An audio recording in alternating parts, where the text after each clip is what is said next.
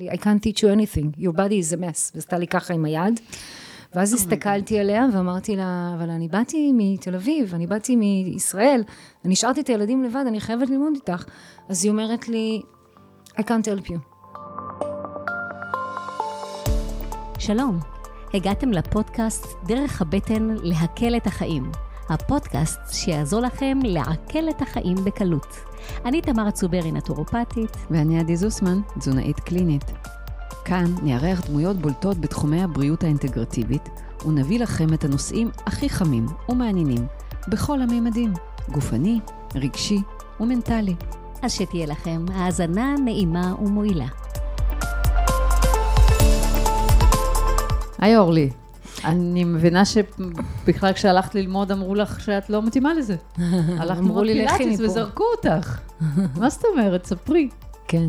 אה, אני ראיתי כל מיני סרטים וסרטונים על גברת קטי גרנט, שבינתיים נפטרה, שהיא הייתה אחת התלמידות המובילות של פילאטיס, אה, וגם היא הוסמכה על ידו, שזה נדיר, כי הוא בסך הכל הסמיך שתיים, אה, בשיתוף עם אוניברסיטת טיש בניו יורק.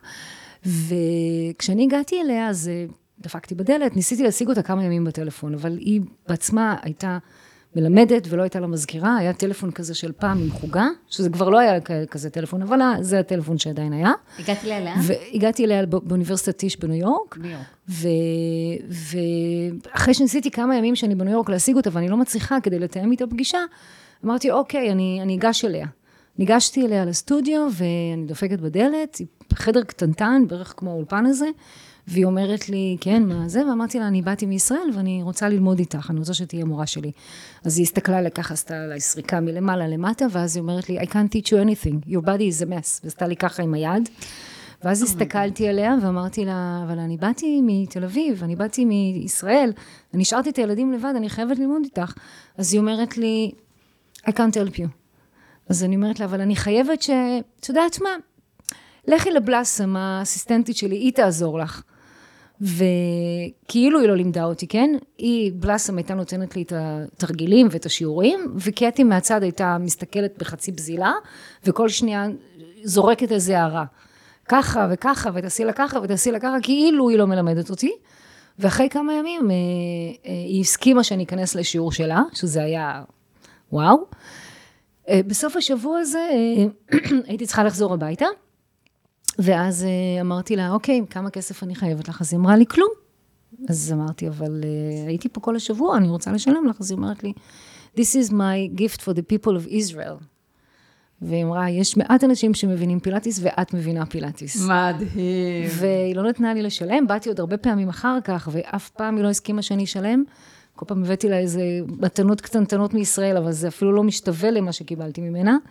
וכן, זה, זאת הייתה היא. כשפתחתי את הסטודיו, התקשרתי לבשר לה שפתחתי את הסטודיו, מאוד שמחה. וזהו, זה הסיפור על קטי. ברוכים הבאים לפרק החדש של הפודקאסט דרך הבטן להקל את החיים. אני עדי זוסמן, תזונאית. ואני תמר צוברי, נטורופטית. ואנחנו מארחות היום. את אורלי אורן. בואי, אני רוצה להציג לך את אורלי אורן, כן? יאללה, ספרי מי זאת אורלי אורן. שהסכימו לה שתלמד פילאטיס והפכה להיות המורה לפילאטיס. אז בואי אני אספר לך באמת המורה לפילאטיס, כי מדובר פה גם מורה לפילאטיס שלי, ששיקמה לי את הגוף, אבל בואו, בואי, אני רוצה את הכבוד המגיע, כן? אז אורלי אורן היא מורה לפילאטיס קלאסי.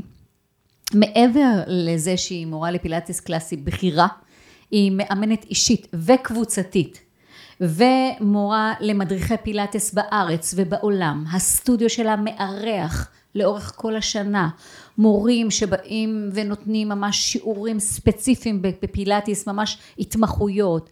והיא עוסקת גם בכל הנושא של אה, טיפול ואימון אה, בפציעות אורתופדיות, שלשם זה אנחנו רצינו פה לדבר איתך, ככה לבדל את שיטת פילאטיס לשם העניין, וגם אה, היא תרגמה את שני הספרים של פילאטיס לעברית. יש את הספרים בתרגום מקורי ככל האפשר, זאת אומרת, ממש חשפת את פילאטיס על כל הווייתיו, לא רק, אה, אה, לא רק הנושא של אה, אימון גופני, אלא כל הפילוסופיה ותיאוריית החיים שלו.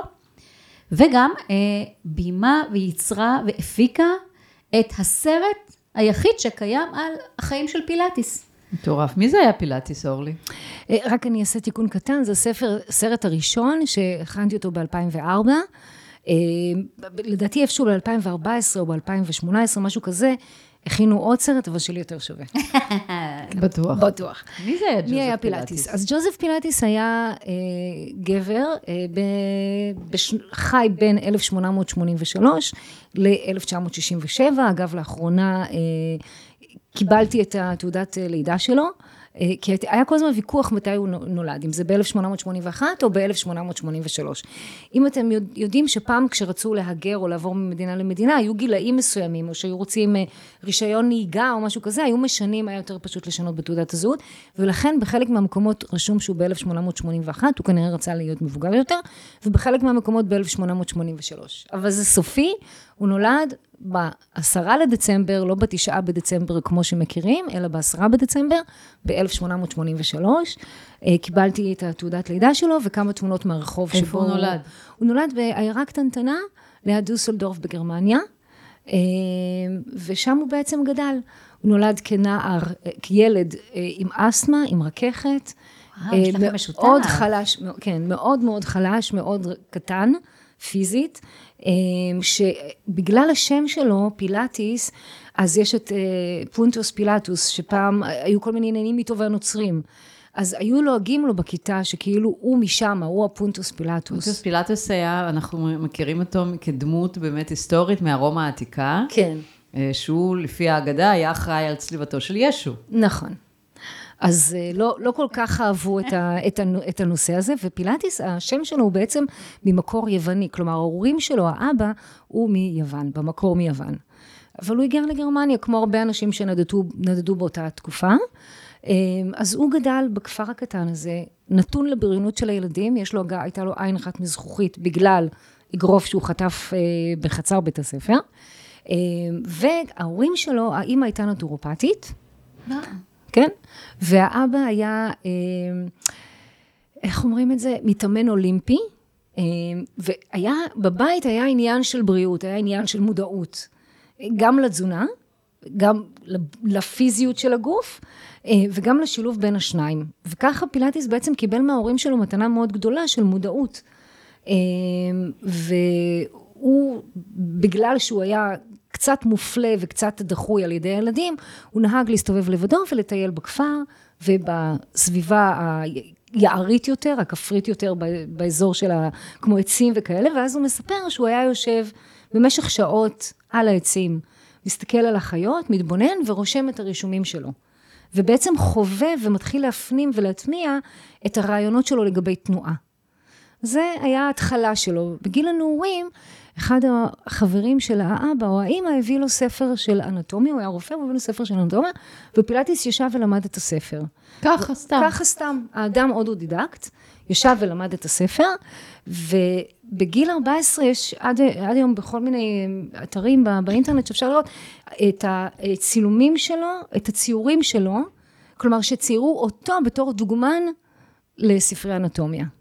וואו. כן, היה לו גוף באמת אבל מדהים. אבל הוא הגיע, הוא הגיע בעצם לפתח את כל השיטה מכאב אישי שלו, ופה גם אצלך יש סיפור כזה, נכון? כן, נכון, מכאב אישי שלו, גם בתור ילד שהיה נתון לבריונות גדולה ורצה להרגיש איזושהי נוכחות, גם בתור ילד שנולד עם אסתמה ורככת שהרופאים נתנו סיכוי מאוד קלוש לכך שהוא ימשיך ויחיה, אה, וגם בגלל שהוא באמת אה, כנראה אהב את זה, אז כמו, זה היה החיים שלו, החיים שלו היו התנועה.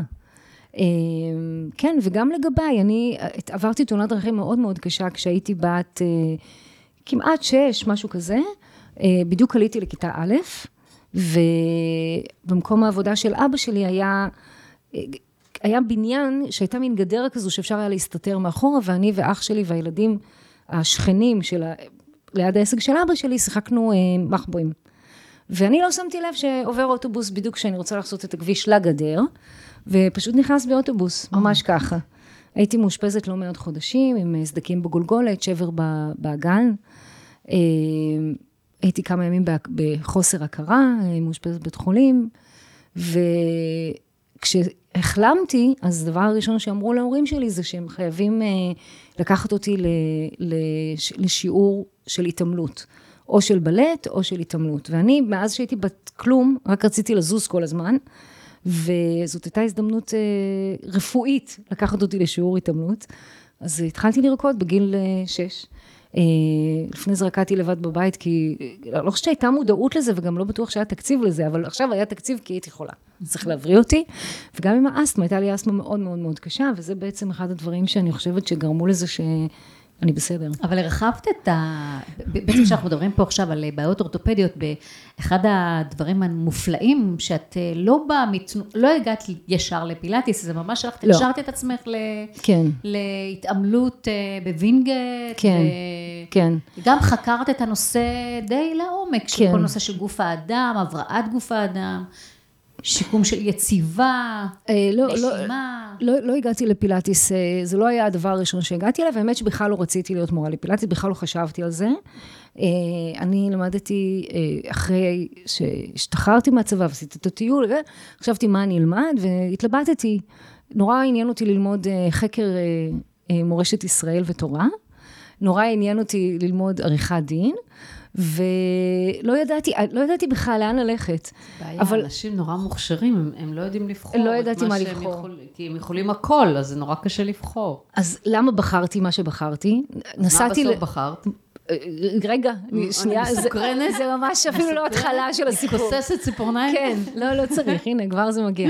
אה, אה, אמרו לי שאפשר ללמוד מורשת ישראל בסמינר אורנים.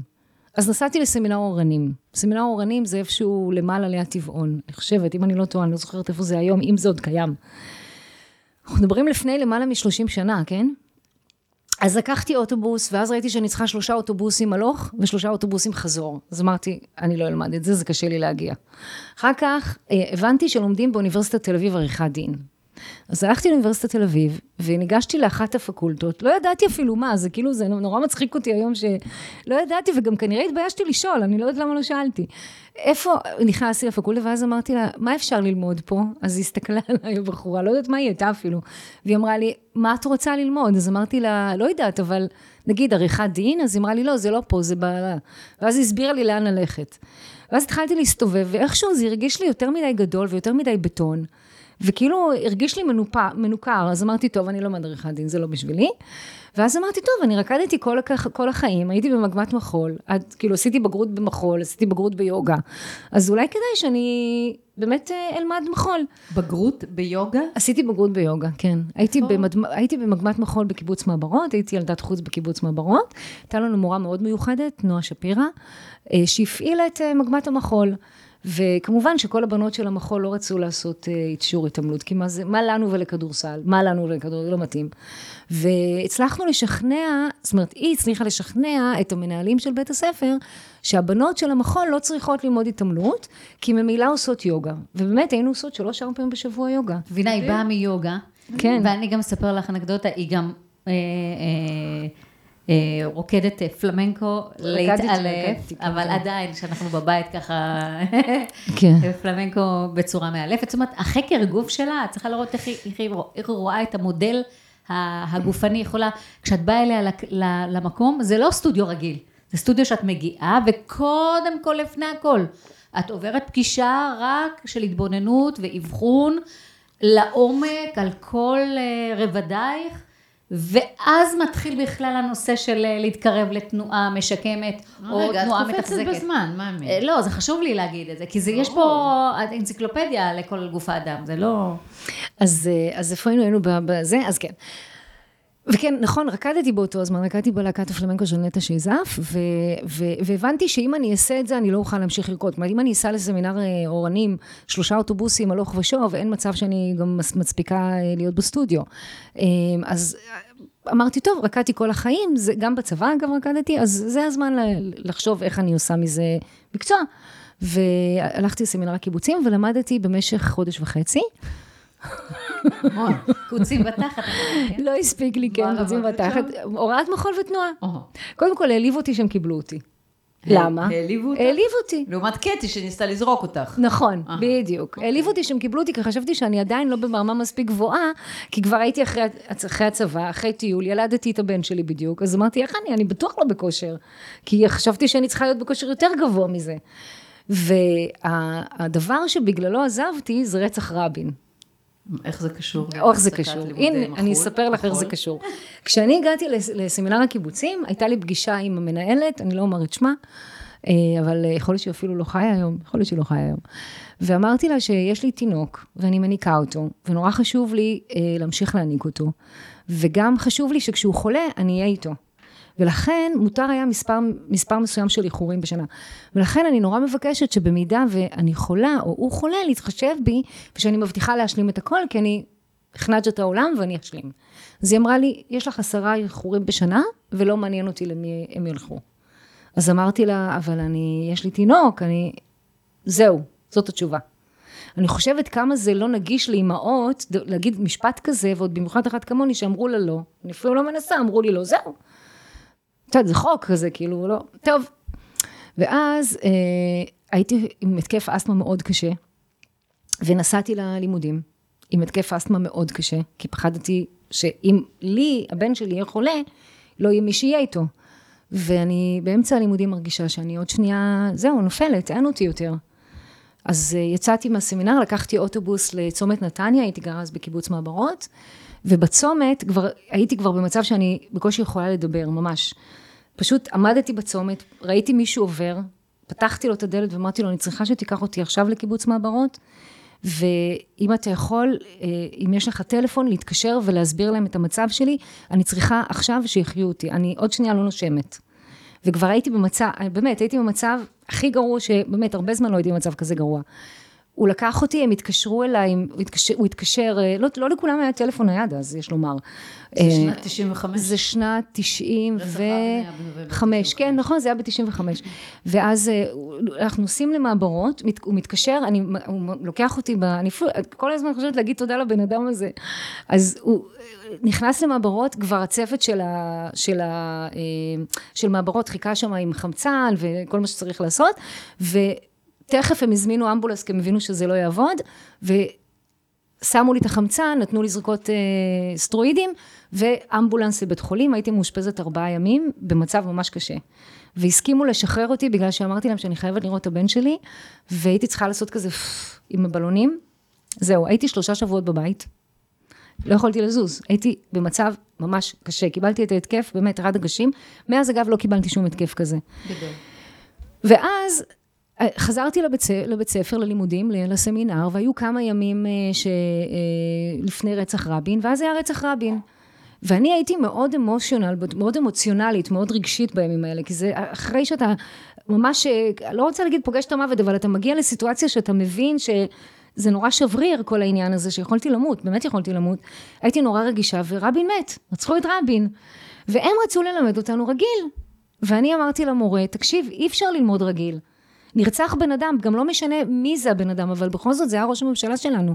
אני חושבת שצריך לעצור את הלימודים ולאפשר לנו ללכת לכיכר, והוא לא הסכים. ואני זוכרת שישבנו במעגל כולם, ואני פשוט התחלתי לבכות.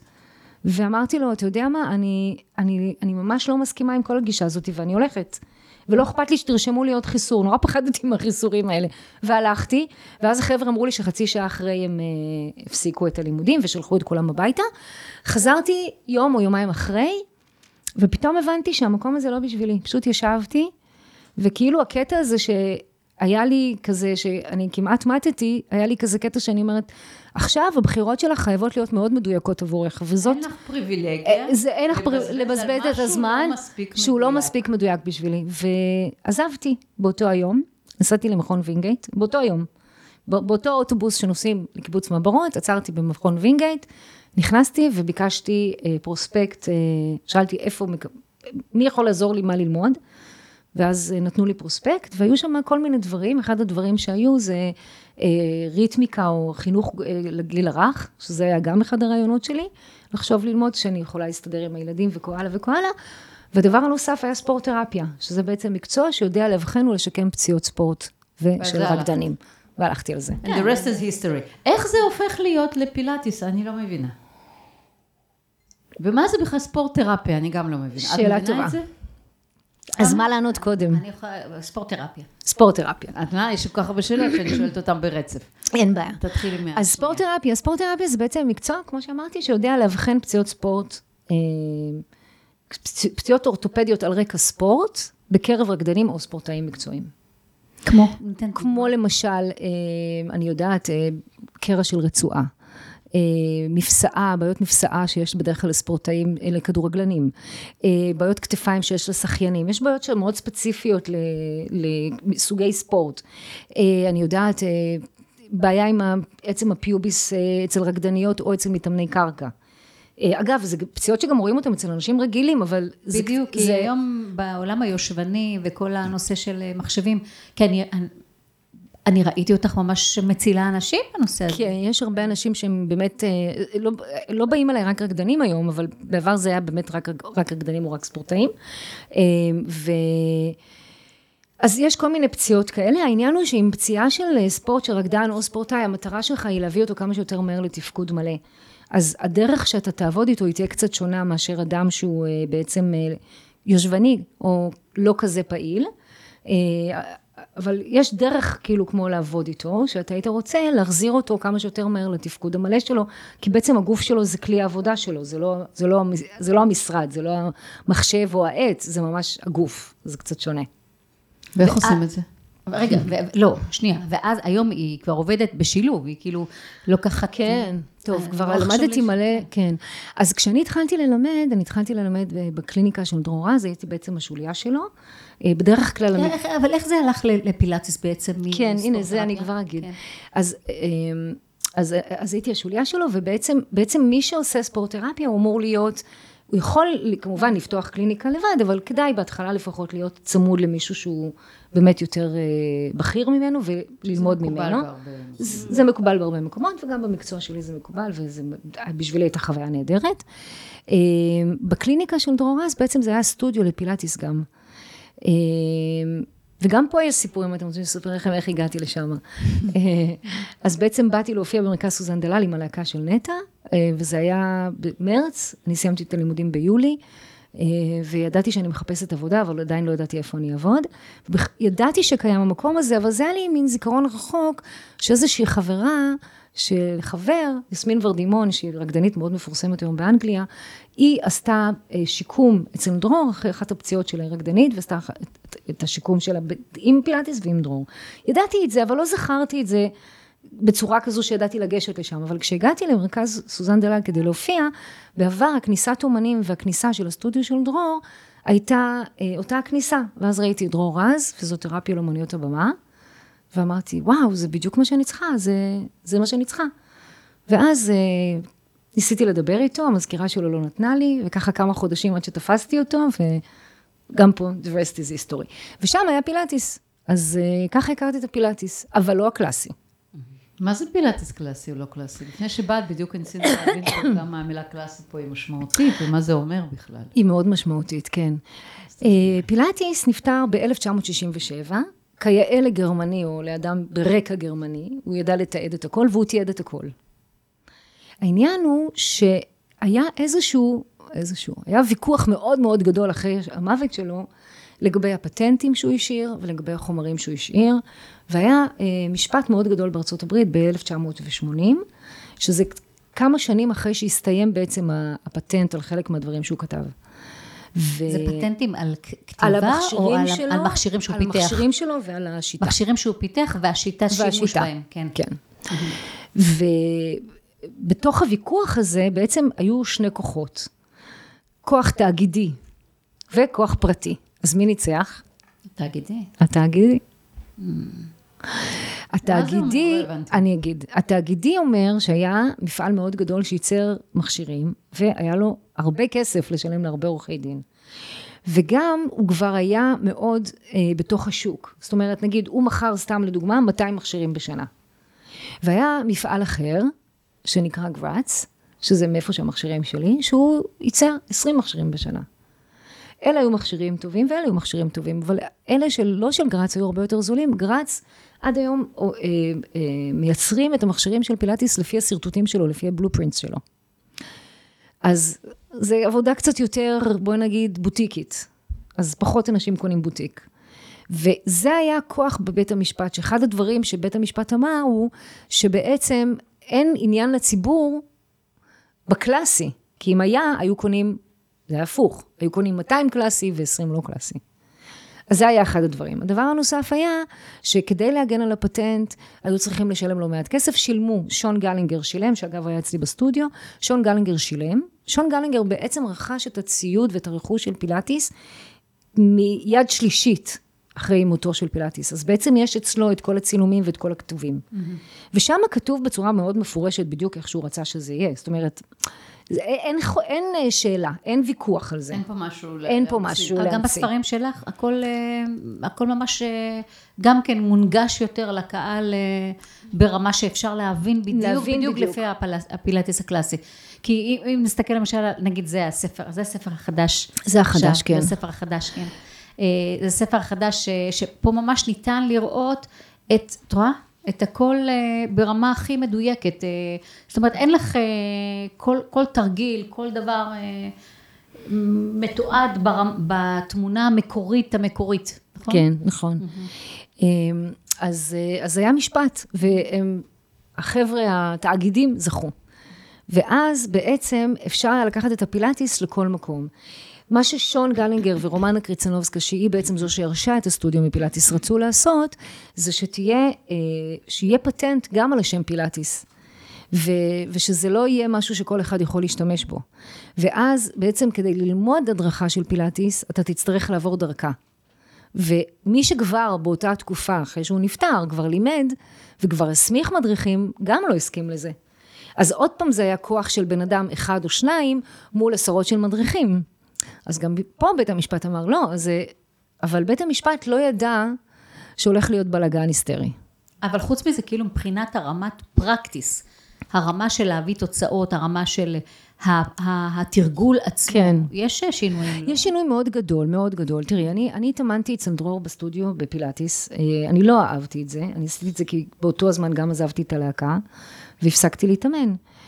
ורציתי להישאר בכושר. ולא אהבתי את זה, כי קודם כל, כל שיעור עשינו משהו אחר לגמרי, כי היה, חלק מהעניין היה לגוון, וחלק מהעניין היה לשנות. ומי שמתאמן המון שנים יודע שאתה חייב את החזרתיות. יש את המשפט הזה, חזרתיות היא אם כל המיומנויות. אם אתה לא חוזר וחוזר וחוזר על אותה התנועה, שבגדול אומרים שאם אתה לא עושה את אותה תנועה 30 אלף פעם, היא לא נטמעת לך בגוף, אז למה צריך כל שיעור לשנות? עכשיו, יצא לי לעשות המון שיעורים, מה זה יצא לי? בכל פעם שלא היה לי טיפול, בכל פעם שהיה זמן או מקום ואפשרות להיכנס לשיעור, נכנסתי. לא אהבתי את זה, גם הרבה פעמים היו לי המון בעיות בגוף, בגלל הריקוד של כל השנים, בעיות בגב, בכתפיים, בברכיים. אין כמעט איבר, חוץ מהאף נראה לי, ש, ש, שלא היה פצוע אצלי. ולא רק שהבעיות שלי לא... אה, השתפרו, הם אפילו הוראו בחלק מהמקרים. אפילו הייתה לי ממש, הייתה לי תקופה של כאבי גב מאוד קשים, שהייתי זקוקה ממש למנוחה, אה, והציעו לי לעשות ניתוח בגב בגלל שהגעתי לנזק. אני לא אומרת שכל מי שלא עושה פילאטיס קלאסי עושה נזק, בסדר? לא, לא לתפוס אותי פה על המילה הזו, אבל לי, בשבילי, עם הגב שלי ועם העניינים שלי, זה לא התאים הדרך הזאתי. ובעצם כשהגעתי בפעם הראשונה, אם זה לקטי, אם זה לבוב לייקנס, אם זה לסטודיו של רומנה קריצנובסקה, אם זה לאנשים שעבדו קלאסי, כשהגעתי בפעם הראשונה, כל פעם שהגעתי לניו יורק, נפטרתי כל פעם מבעיית גוף אחרת. אז אמרתי, אוקיי, אז יש פה משהו אחר. זאת אומרת, יש פה משהו שהוא יותר נכון עבורי. שזה אומר מה, חזרתיות? גם חזרתיות, אבל בעצם הפילאטיס הקלאסי, מה שקודם כל זה לא רק מזרון או לא רק רפורמר, מה שכולם קוראים מיטה. יש מכשירים, יש, יש את הפילאטיס אה, עם אה, המכשירים עצמם שמותאמים לגוף האדם, ויש את המזרן. נכון, אבל מזרון... שונה, כן. לא, זה, זהו, שזה לא שונה. 아, אוקיי. מזרון הוא בעצם מכשיר בפני עצמו. מה שאנחנו רואים היום בעצם, אה, אפשר לראות פה בספר, אתם רואים את אה, מורן, שיושבת על מזרון. זה המזרון, חלק מהמזרון המקורי, לא רואים את כולו, אז יש לו, אה, יש לו רצועה ויש לו מונבוקס ששמים בצד, כדי אם צריכים רגליים יותר רחבות, יש לו ידיות שזה, שזה עוזר בחלק מהמקרים. אז המזרון הוא מכשיר בפני עצמו, הוא פשוט מכשיר בלי קפיצים. הרפורמר הוא כמו המזרון, רק עם קפיצים. אבל בעצם השיטה אומרת לשלב את כל המכשירים. אז בדרך כלל כשאתה מגיע לסטודיו לפילאטיס, זה יהיה או מזרון או רפורמר. לפעמים רואים גם קדילק, לפעמים גם רואים כיסא, אבל אין את כל המכשירים. אנחנו מדברים על משהו כמו 22 מכשירים. מה זה קדילק? קדילק זו מין... חוץ מזה שזו מכונית יוקרה. נכון, זאת מכונית יוקרה, והאנקדוטה אומרת שפילאטיס, כשבפעם הראשונה שהוא הביא את הקדילק אל הסטודיו, הוא אמר, אה, זה יהיה הקדילק של המכשירים, כשג'נרל מוטורס היו שווים משהו, וקדילק היה המכשיר, הייתה, היה המכונית. אה, אבל בגדול, הקדילק הוא מין... מתקן כמו, נראה כמו מיטת הפריון כזאת, יש אה, את ה... אה, כמו חופה מלמעלה, מחוברים אליו אה, קפיצים בכל מיני מקומות, ואתה יכול לעשות עליו, אין לי אפילו מושג כמה תרגילים, אבל המון. זה מאוד טוב לשיקום, כי זה מאוד נוח לאדם שמטפל, וגם מישהו שהוא צריך, קשה לקום ולשבת מהרצפה, צריך איזה גובה מסוים, מאוד נוח לעבוד עם הקדילק. נשמע שזה לא משהו שאפשר לשים בבית. לא, אפשר לא, הכל לשים בבית. באמת? לא רק זה, גם פילאטיס הוא היה מאוד שיווקי, יש לו המון מכשירים, שהוא ממש היה צמוד אליהם פוסטר, שאתה יכול לעבוד איתם בבית. אה, אם זה הכיסא, ה Wunda Chair, שקוראים לו Wunda, כי הוא... את יודעת למצות אותו עד הסוף עם כל התרגילים, יש לך ממש פוסטר שמראה לך... כן, הכל יש לך. Mm. כן, אגב, אצלי בסטודיו יש אותם, את הפוסטרים האלה, אבל למשל ה Wunda Chair, למה קוראים לו Wunda? מהמילה wonder, כי אתה מתפלא כשהוא מתהפך, הוא מתהפך לרהיט. תגידי, יש לי שאלה. בעצם בתרג... בכלל בפילאטיס, אבל גם בעיקר, אני, אני יכולה להגיד עליי, שאני הגעתי עם פציעת ברכיים קשה, מתאונת דרכים, וכתוצאה מזה התקצרו לי חלק מהשרירים, אני ממש לא, מצ... לא הצלחתי לרדת מדרגות, אוקיי? והגעתי לרמה שהגעתי לאורלי בעקבות כאבים ממש באגן, כאבי גב תחתון, אה, ו... לאחר האבחון היא נתנה לי באמת תרגילים בחזרתיות, אבל כל פעם את הדגשת, התחלת את התרגילים, והדגשת בדבר הזה שנקרא קודם כל נשימה. כן, נשימה. Mm. אז כמו שאמרנו, פילאטיס היה אסמטי, אה, אה, ש... הרבה מה, מהמחשבות שלו היו על איך לייצר נשימה. בשני הספרים שלו, גם ב-Return to Life, בחזרה לחיים וגם בבריאות שלך, בעצם הוא כתב לראשונה את הבריאות שלך ואחר כך הוא כתב את אה, בחזרה לחיים, שבחזרה לחיים יש יותר את התרגילים. בשני הספרים הוא מדבר על הנשימה. כשאנחנו מדברים על הבריאות שלך, הוא ממש ממש כותב לא מעט הוראות נשימה, אם זה, למשל, מה שהוא אומר, ששיעורי התעמלות לילדים מבוזבזים בבית הספר, כי ילדים מסיימים את בית הספר, אבל לא יודעים לנשום. וחבל שלא מלמדים את הילדים קודם כל לנשום. והדבר הנוסף שהוא אומר, זה שרוב האנשים לא יודעים לנשום, ובעצם נשימה זאת הפעולה היחידה שאתה תמיד עושה. כלומר, איך שנולדת, הוצאת אוויר, mm-hmm. הכנסת אוויר, וכשאתה הולך לעולמך, אתה מוציא את האוויר. זאת אומרת, זה דבר שהוא כמו סיפור מסגרת, מתחילים ומסיימים איתו. אז רוב האנשים לא יודעים לנשום, אז זה אחד, זה אחד הדברים. בספר שלו, Return to Life... סליחה שאני קוטעת אותך. זה בסדר. בדיוק לקטע הזה, שאת אומרת שבעצם זה הדבר הכי בסיסי שאנחנו הכי בסיסי. אמורים לעשות. ולא יודעים. ואנחנו לא יודעים לנשום. אבל לא ממש היא מלמדת אה, נשימה עד קרקעית האגן, היא ממש את מרגישה. מה הכוונה. אני אסביר מה הכוונה. אני רק רוצה להגיד עוד דבר אחד קטן, ש... אה, גם בתוך הקלאסי יש כל מיני ריבים ועניינים, אבל למשל, כשאני למדתי, ואני למדתי עם בוב לייקנס, שהוא היה המורה, באמת המורה, אה, אה, גם מאוד קשוח. אה, אז בוב אמר שיש מספר מסוים של תרגילי נשימה, וזה מה שלמדתי, כשבעצם תרגמתי את הספר, פתאום שמתי לב שבכל תרגיל ותרגיל יש הוראות נשימה מאוד מדויקות. ויש לו כמה וכמה הוראות נשימה. בגדול, בספר Return to Life, בחזרה לחיים, יש 34 תרגילי רפרטואר, וכל 34 תרגילים מוסברים עם הוראות נשימה, אבל יש את זה בכל הפוסטרים שלו, תמיד הוא מציין את הוראות הנשימה. בעצם כל תרגיל צריך להיות מלווה בנשימה. כשאנחנו מדברים על התנועתיות של עמוד השדרה, אנחנו מדברים על הנשימה. כי אם נשים לב, כשאנחנו לוקחים אוויר, אז אנחנו פושטים את הגב, וכשאנחנו מוציאים אוויר, אנחנו מקשיטים את הגב, אה, מעגלים את הגב. בסדר? אז בפשיטה אני לא, מיישרת את הגב ולוקחת אוויר, ובהוצאה של אוויר הגב שלי עגול. הרבה פעמים מלמדים הפוך את הנשימה, או שמלמדים לקחת את האוויר בזמן להוציא את האוויר בזמן המאמץ. פילאטיס אומר לקחת אוויר בזמן המאמץ, כי הוא אומר, אם אתה תיקח אוויר בזמן המאמץ, בעצם מי שמתאמץ כרגע עם השרירים שלך וצריך להזין אותם בכמה שיותר כדוריות דם, כדי לאפשר לשריר לעבוד חזק יותר.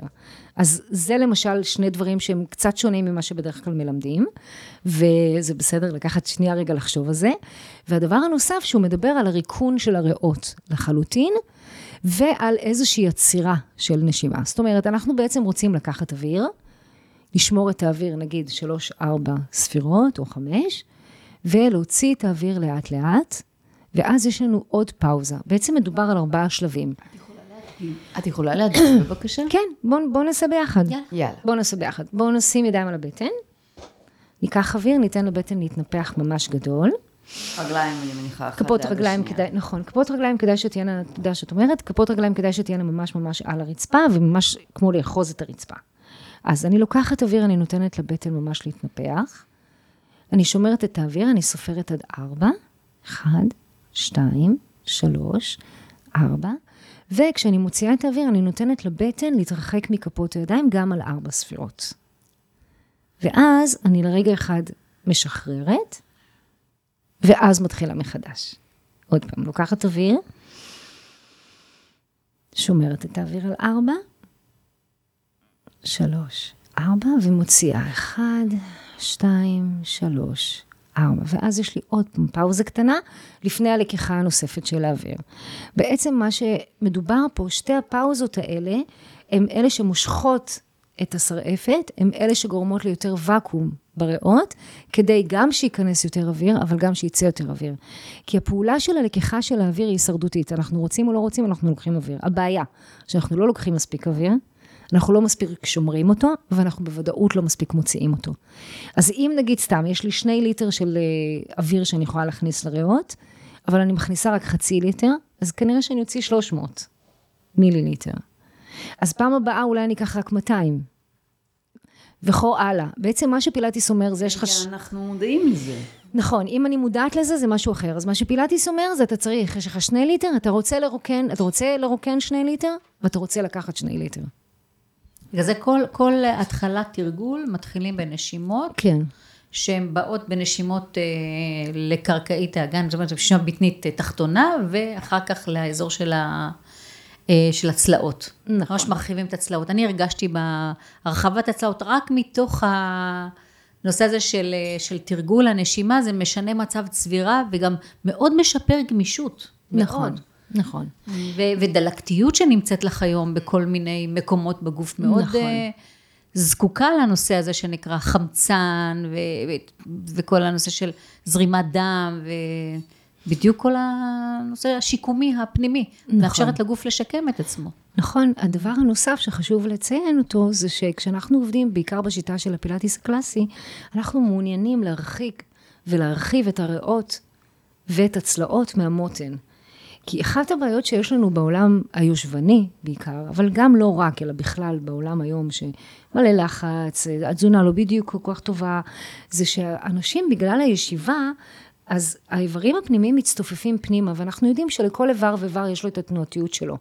אם האיבר לא יעשה את התנועתיות שלו, אז בעצם הוא לא יתפקד כמו שצריך, וזה מאוד מעניין, כי מגיעות, מגיעים אליי אנשים עם כל מיני בעיות. למשל, נשים עם בעיות פריון, נשים שיש להן בעיות של, בעיות של מחזור, אוסטאופורוזיס, אה, אוסטאופורוזיס, נכון, אה, עצירות. אני לא מטפלת לא בעצירות, לא באוסטאופורוזיס ולא ב, לא בבעיות פריון ולא בבעיות מחזור. אבל זה נורא מעניין שתקופה מסוימת אחרי שהבנות האלה מתחילות להתאמן, פתאום משתפר, פתאום אין להן עצירות יותר.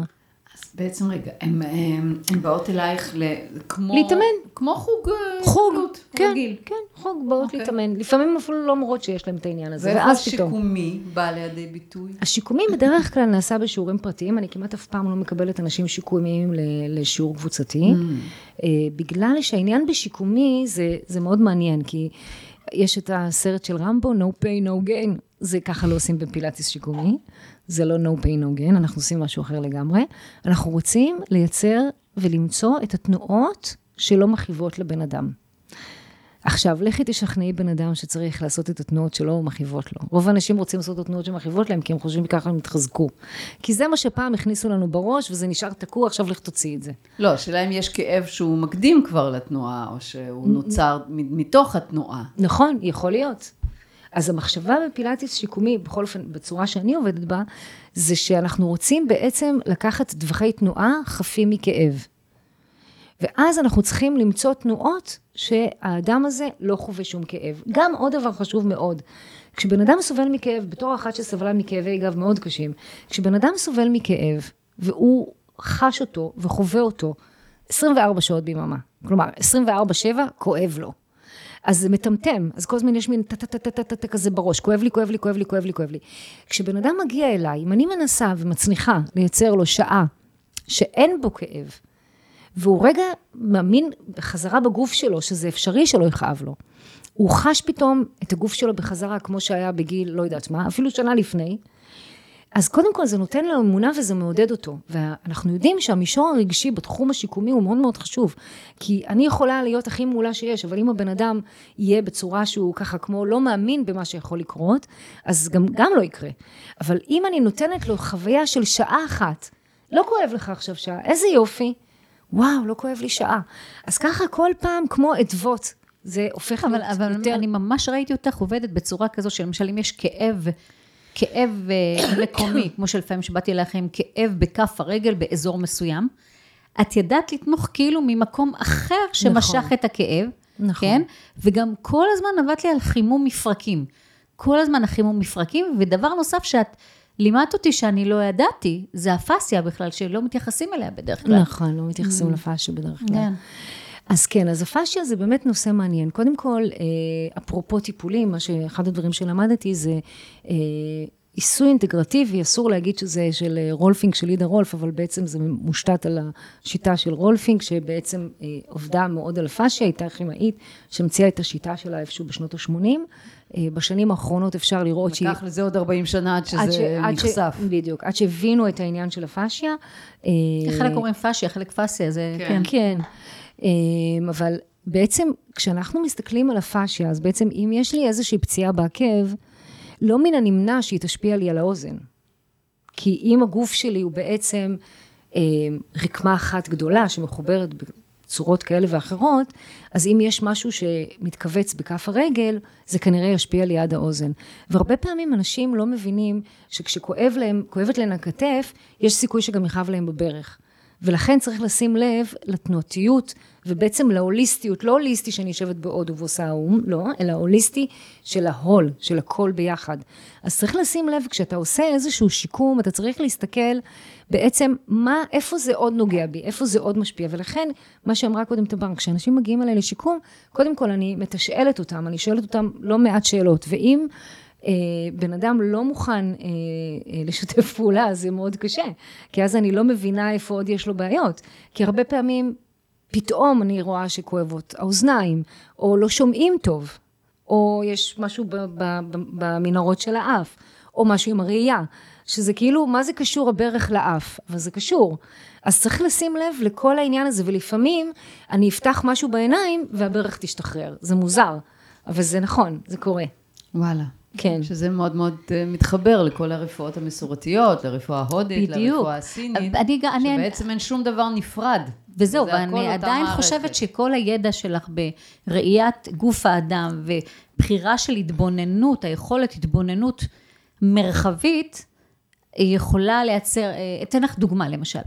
אחד מהפעמים אה, היא אירחה מורה מיוון שמגיעה לישראל לפרקים, היא מביאה אותה לארץ, והיה שיעור שלם על כל הנושא של כף הרגל.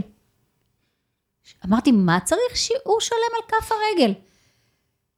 רק אחר כך הבנתי מה צריך שיעור על כף הרגל. כף הרגל, אה? כן, כף הרגל היא מדהימה.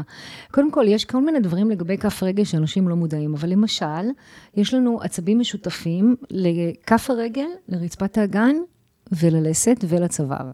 זאת אומרת שאם למישהו יש בעיה בכף הרגל, אני יכולה לעשות טיפול ישיר בכף הרגל, או טיפול עקיף, ואז לעבוד על החלקים העליונים יותר. והפוך, כלומר, אם זה רצפת הגן, אני יכולה עם כף רגל, אם זה רצפת הגן, אני יכולה עם הצוואר, אם זה הצוואר, אני יכולה עם רצפת הגן, אני יכולה לשחק עם זה. זה מדהים כשלעצמו. נכון. כן. זה קונסטרוקציה ממש שלמה. ממש, כן. כי אנשים חושבים שאם כואבת לי הכתף, אז הכתף היא בבאר שבע, ואם כואבת לי הברך, אז הברך היא בקוסטה ריקה. אבל לא. הכתף והברך הם ביחד, או בקוסטה ריקה או בבאר שבע, תבחרו, אבל הם ביחד. אז אה, זה מעניין, עכשיו שאני מקשיבה לך, אני יכולה עוד פעם להביא את עצמי כדוגמה? כן. ברור. אני. אני עשיתי פודקאסט רק בשביל זה. אמ, יש לי כאבים בזרוע פה. לאחרונה הם הולכים ומחמירים. עכשיו, אני נזכרת בזה שהיו לי פעם כאבי ברכיים, שעברו כשהתחלתי לרקוד. וואלה, מה את כן. רוקדת? ריקודי בטן. מה את אומרת? כן. איזה מגניב. לא מתאים מבחינת הנראות שלי, אבל למה זהו. לא מתאים? מתאים מאוד, בטח. אמ, ואם אני לא מצליחה לרקוד, אז לפחות אני אעשה הליכה טובה, וזה נרגע. אבל זה לא נרגע. וגם לפני, ה... לפני הריקודי בטן כאבה לך הכתף? כן. הבנתי. ומה את עושה בתנועות של ריקודי בטן? משהו עם הידיים מלמעלה? אז זהו, שלמשל, את זה אני לא יכולה לעשות עם היד הזאת. אז אני עושה עם זאת, ועם זאת אני משאירה למטה. Mm, הבנתי. אני אתן לך טיפ. קודם כל, זה טוב שאת לא עושה בטווח תנועה שכואב לך, כי במיוחד כתף זה המקום שאתה הכי רוצה לא לעבוד. זה אפילו לא כתב, זה זה זה. זרוע. כן, כן. זה- זה בסדר, זה רביע עליון. כן. אה, בגדול, אתה לא מעוניין לעבוד עם, עם טווח תנועה של כאב, אז זה טוב שאת עושה את זה. יכול להיות שאם תעשי את זה אפילו בחלק היותר תחתון, כלומר, ממש מלמטה של הגוף, איפה שאת לא מרגישה שום כאב, זה טוב, כי את כן, אורלי, אני אפילו לא יכולה לעמוד כמו קלפטה עם ידיים על המותן. אז, צריכה, אז, אז רגע, אז פה, אז פה יש משהו חשוב להגיד. פילאטיס זה מעולה, שיקום זה נהדר, אבל לפעמים צריך ללכת לאוסטאופט, בדיוק, כמו שרציתי גם או לציין. מסאז'יסטו. וזה היופי, סליחה שאני לא, נשמעת זה פה בסדר. מעריצה אותה, כי אני מעריצה, יש לה רשת של מטפלים בין המומחים ביותר, אוקיי, נו, סבבה. שהיא תדע להגיד, כאן, ואז אני אתה אוכל לעמוד צריך, כמו אה, קלפטה עם היד אה, על המותן? כן, אבל אוקיי, כן. לא, כי זה בעיה. זה ממש. חשוב לעבוד כן. כמו קלפטי. בטח. אוסטאופתיה עובדת מאוד טוב. איך אני אגיד? נכון. אה, אבל אני אמרתי לך. נכון. בדיוק. כן. אז אה, רק בשביל זה. רק בשביל זה. כן. כן. אגב, שמתי לב ששחייה עוזרת לי. כן? לא בטוח. בזמן שאת שוחה לא כואב לך. אני לא יכולתי לשחות, כי כאב לי, והתחלתי לשחות, וזה לא כואב לי. אז לא בטוח שזה נכון לך, כי בשחייה, לא איזה שחייה את עושה? כלום, רגילה, ככה. כזה. אז זו תנועה שהיא רוטטורית. תנועות רוטטוריות בדרך כלל לא טובות למפרק שהוא עם בעיה. בגלל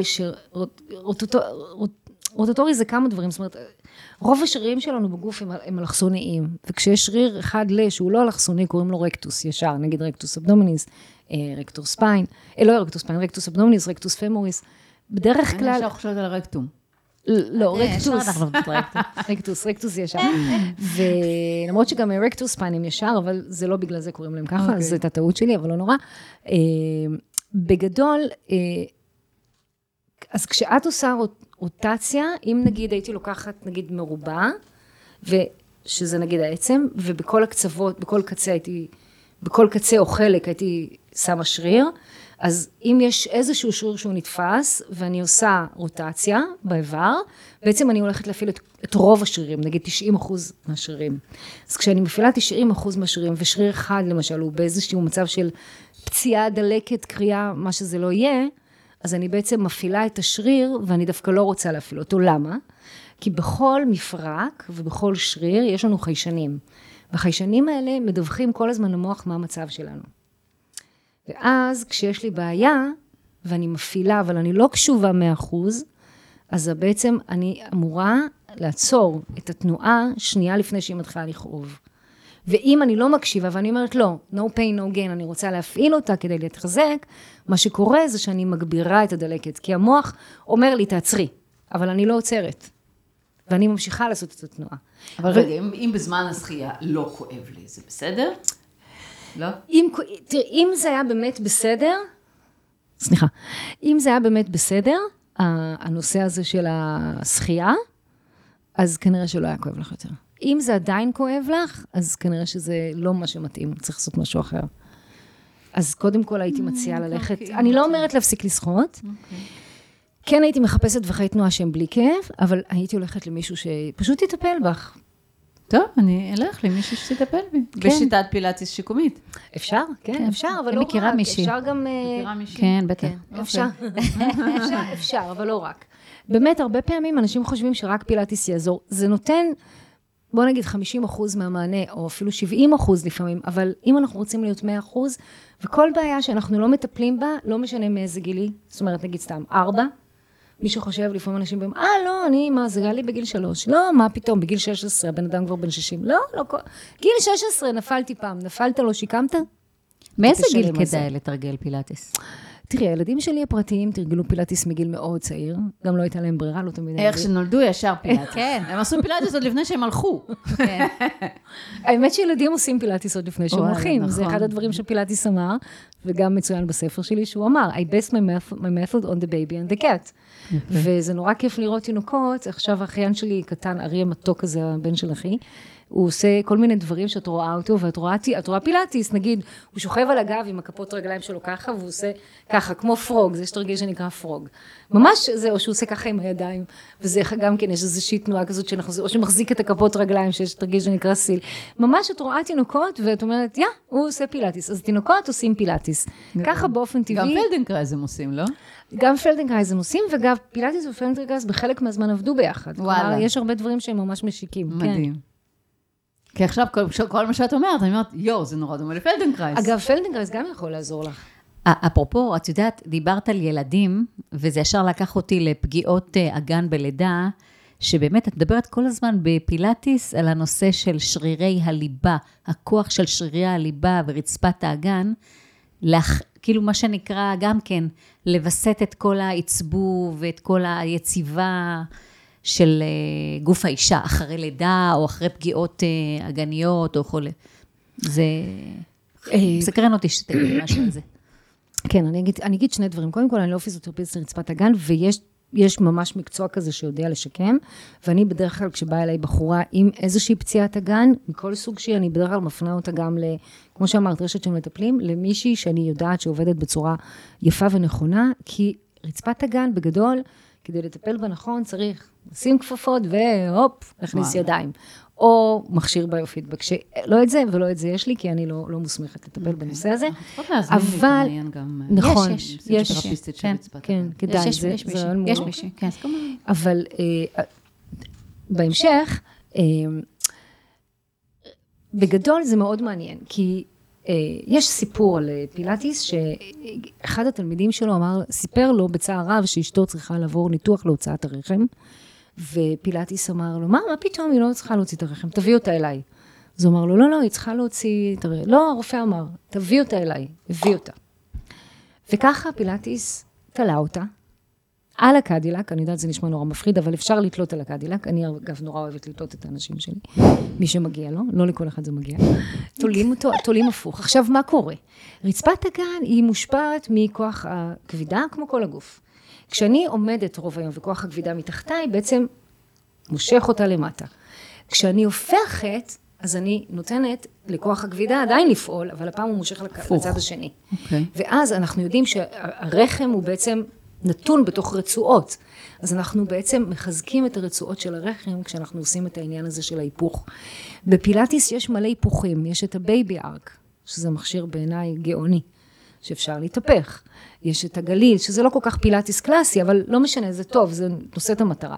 יש את ה Spine Corrector, וכמובן יש את ה Cadillac, ויש עוד כל מיני תרגילים שאפשר להפוך. אז, סליחה, הנושא של ההיפוך הוא מאוד חשוב. אז תרגילים הפוכים כמו גם ביוגה, אם כך, זה נכון, מאוד גם מאוד חשוב, גם זה. לנשים. נכון, מאוד כן, גם חשוב. לגברים שסובלים מפרוסטטה מוגדלת. נכון, ו- נכון, כאבי נכון. גב תחתון. זה, ו- זה מצוין, כן. מצוין. רגישות בשלפוחית השתן, כל, כל אברי הרבייה. כל, כל, כן. כל אברי הגן.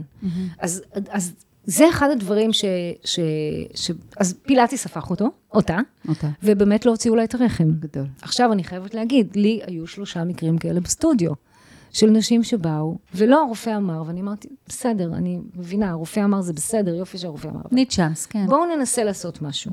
כמובן, לא הופכים אותם מהשיעור הראשון, וזה בנות שבאמת מגיעות לשיעורים של שיקום, אבל בסופו של דבר, אתה הופך, הופך, הופך, הופך, הופך, ובסוף זה מתהפך. ולא צריך לעשות ניתוח. עכשיו, תגידי אישה צעירה, נכון, הייתה אחת שהייתה צעירה, בת 42, אבל הייתה לי אחת בת 67, והייתה לי אחת בת 72. וואו. זה גילאים שכבר, את יודעת, תגידי, לא, זה בלתי הפיך. לא, זה לא בלתי הפיך. השרירים שלנו הם מקסימים, הם כמו עבדים שלנו, הם יעשו מה שנגיד להם, הם מצייתים לנו.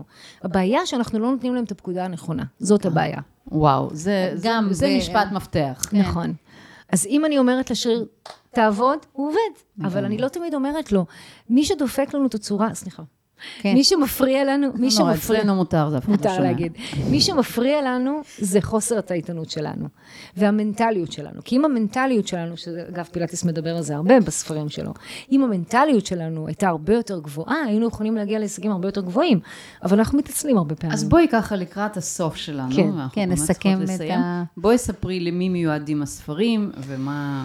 טוב, הספרים האלה, אותם. אני חייבת להגיד, אני מאוד אוהבת אותם. גם אני, גם אני. זה היה הספר הראשון שכתבתי, רואים אותו? הנה, זה היה הספר הראשון שכתבתי. אה, פילאטיס לשוב ולחיות דרך אומנות השליטה. כן. אה, את הספר הזה כתבתי, זאת אומרת, לא כתבתי, תרגמתי ב-2018. האמת שלקח לי כמה שנים טובות, כל פעם תרגמתי קצת, קצת, קצת, ואז באיזשהו סוף שבוע שהילדים שלי, כל אחד נסע לענייניו, אמרתי, אוקיי, זה הזמן לשבת ו, אה, ולתרגם אותו. וישבתי ופשוט, עד בוסט. ממש, זה היה רביעי, חמישי, שבת ראשון, זה מה שעשיתי. אוקיי. ו... אבל עשיתי את זה מילה במילה. לא הוספתי שום אינפוט שלי. לא שכתבתי שום דבר. מה שפילטיס אמר, זה מה שעשיתי. אה, והוצאתי אותו ב-2018. את המאמר שיש בהתחלה, תרגמתי כבר איפשהו בשנת 2000, כשהייתי המנהלת המקצועית ברשת של דרור, והייתי זאת שהקימה שם את הבית ספר, אז תרגמתי כבר אז את המאמר, ואת המאמר הזה, אותו מאמר אז הכנסתי. הספר מיועד למדריכי, למדריכי פילאטיס? לא, הוא. מיועד לאנשים שיש להם גוף. Mm, אה, וואו. אוקיי, וואלה. לא רובוטים. כן, לא מובן מאליו בימינו של כן. הבינה המלאכותית. כן, אוקיי, בדיוק. מי שיש לו גוף, הוא צריך את הספר הזה. סבבה, הלאה. עכשיו, אחר כך תרגמתי את הספר הבריאות שלך. הבריאות שלך, תרגמתי אותו, הפעם עשיתי את בהוצאת ספרי ניב, עם צוות מקסים, אני משוגעת על הספר. שאני מאוד אוהבת, כן, ספר נהדר, אה, עם צוות מקסים, שעבדתי עם אה, גיא ועם יאנה ועם יאיר ועם יהודה, אנשים מקסימים, באמת. אה, עכשיו אני עובדת גם עם לירון הגרפיקה, אנשים מקסימים, נורא כיף לעבוד איתם. אז זה היה הבריאות שלך. פה כבר קצת שכתבתי, קצת, אה, קצת הכנסתי מילה פה, מילה שם שלי, עדיין כמה שיותר קרוב למקור מתוך כבוד לאדם, וממש הכי הכי קרוב למה שהוא דיבר. ואז רציתי, נגמר לי הספר אה, Return to Life, רציתי להוציא אותו מחדש. התקשרתי לאדם שעבדתי איתו בעבר, והוא אמר, נתן, נתן לי בזמנו את הקובץ, אבל הם אמרו לי, תשמעי, את צריכה קובץ, קוראים לזה iD, משהו כזה, i, משהו כזה, לא חשוב. לא חשוב, והוא אמר, את, נתתי לך את זה ב-PDF, זה מספיק, הם אמרו, iDesign, אנחנו רוצים, ואנחנו הולכים, הלוך ושוב, הלוך ושוב, הלוך ושוב, והוא לא מוכן לתת לי. ואז אמרתי, אתה יודע מה? אל תיתן. ישבתי ולקראת ואמרתי, שבוע הספר הישראלי. אני עכשיו הולכת להוציא אותו מחדש. ישבתי, כתבתי את הכל מחדש. אמרתי, בכל מקרה רציתי פעם לעשות את זה, אז הנה, יש לי הזדמנות, אני אעשה את זה עכשיו. ישבתי, תרגמתי את הכל מחדש, וגם, לכן הוא הרבה יותר עבה.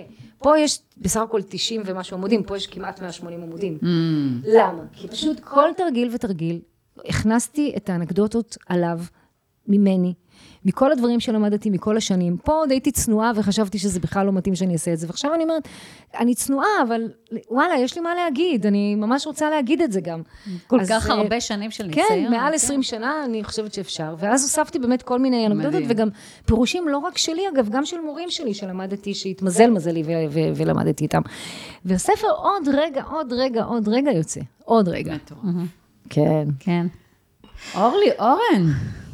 אז אורלי, מה, אז, אז, אז אם אנחנו מסכמים, אז אם יש לנו בעיות אה, אה, אורתופדיות, בכלל, כדאי להשתמש בשיטת פילאטיס כתחזוק ו... לגמרי. דרך אגב, בקרוב יהיה לי קורס אינטרנטי שאפשר יהיה גם לעשות בבית את, ה, את הפילאטיס, אה, לבד, עם מזרון. אה, אבל כדאי לקחת מדריך מוסמך, לקחת כמה שיעורים פרטיים בתור התחלה, גם לבן אדם שאין לו בעיות. נכון. כדי לוודא שהטכניקה היא באמת נכונה, כי הטכניקה היא לא קלה. בהתחלה היא קצת משעממת, מי שמקפיד, אה, אבל אם אתה באמת עושה את הטכניקה הנכונה, אתה מגיע לתוצאות מדהימות, וככל שאתה מתקדם עם הטכניקה ועם התרגילים, ככה אתה יכול להגיע לתוצאות יותר טובות. וזה פשוט אה, מדהים, הפילאטיס הזה, מה שזה עושה. אני, מאז אותה התקפת אסתמה שסיפרתי פה בתחילת הפודקאסט, לא קיבלתי התקף אסתמה. אני בת 52, זה קרה לי כשהייתי בת 24. זה כמעט 20 שנה בלי התקף אסתמה. אז, אז קודם כל, לחשוב שמי שיש לו בעיות אורתופדיות ורוצה שיטה קצת לחזק את נשימתיות. עצמו, שילך לאיש מקצועי, בוודאי. בפילאטיס... אה, מומלץ קלאסי, אבל קלאסי? גם, אבל כדאי שיעור פרטי, כן. כן, ושלא יאבד תקווה, זה הרעיון. לא, מה פתאום, חס ושלום, תמיד יש תקווה. כל עוד הנר דולק. אפשר לתקן. לגמרי. תודה רבה. תודה רבה לכם, עדי. תמר, תודה רבה. וואי, היה. מרתק. אני נהניתי. תודה שהייתם איתנו. הפודקאסט דרך הבטן להקל את החיים. אני הייתי עדי זוסמן. ואני תמר צוברי, ודרגו אותנו ושתפו. ואנחנו נמשיך אה, לתת לכם עוד ועוד ועוד. תודה, אורלי. תודה רבה.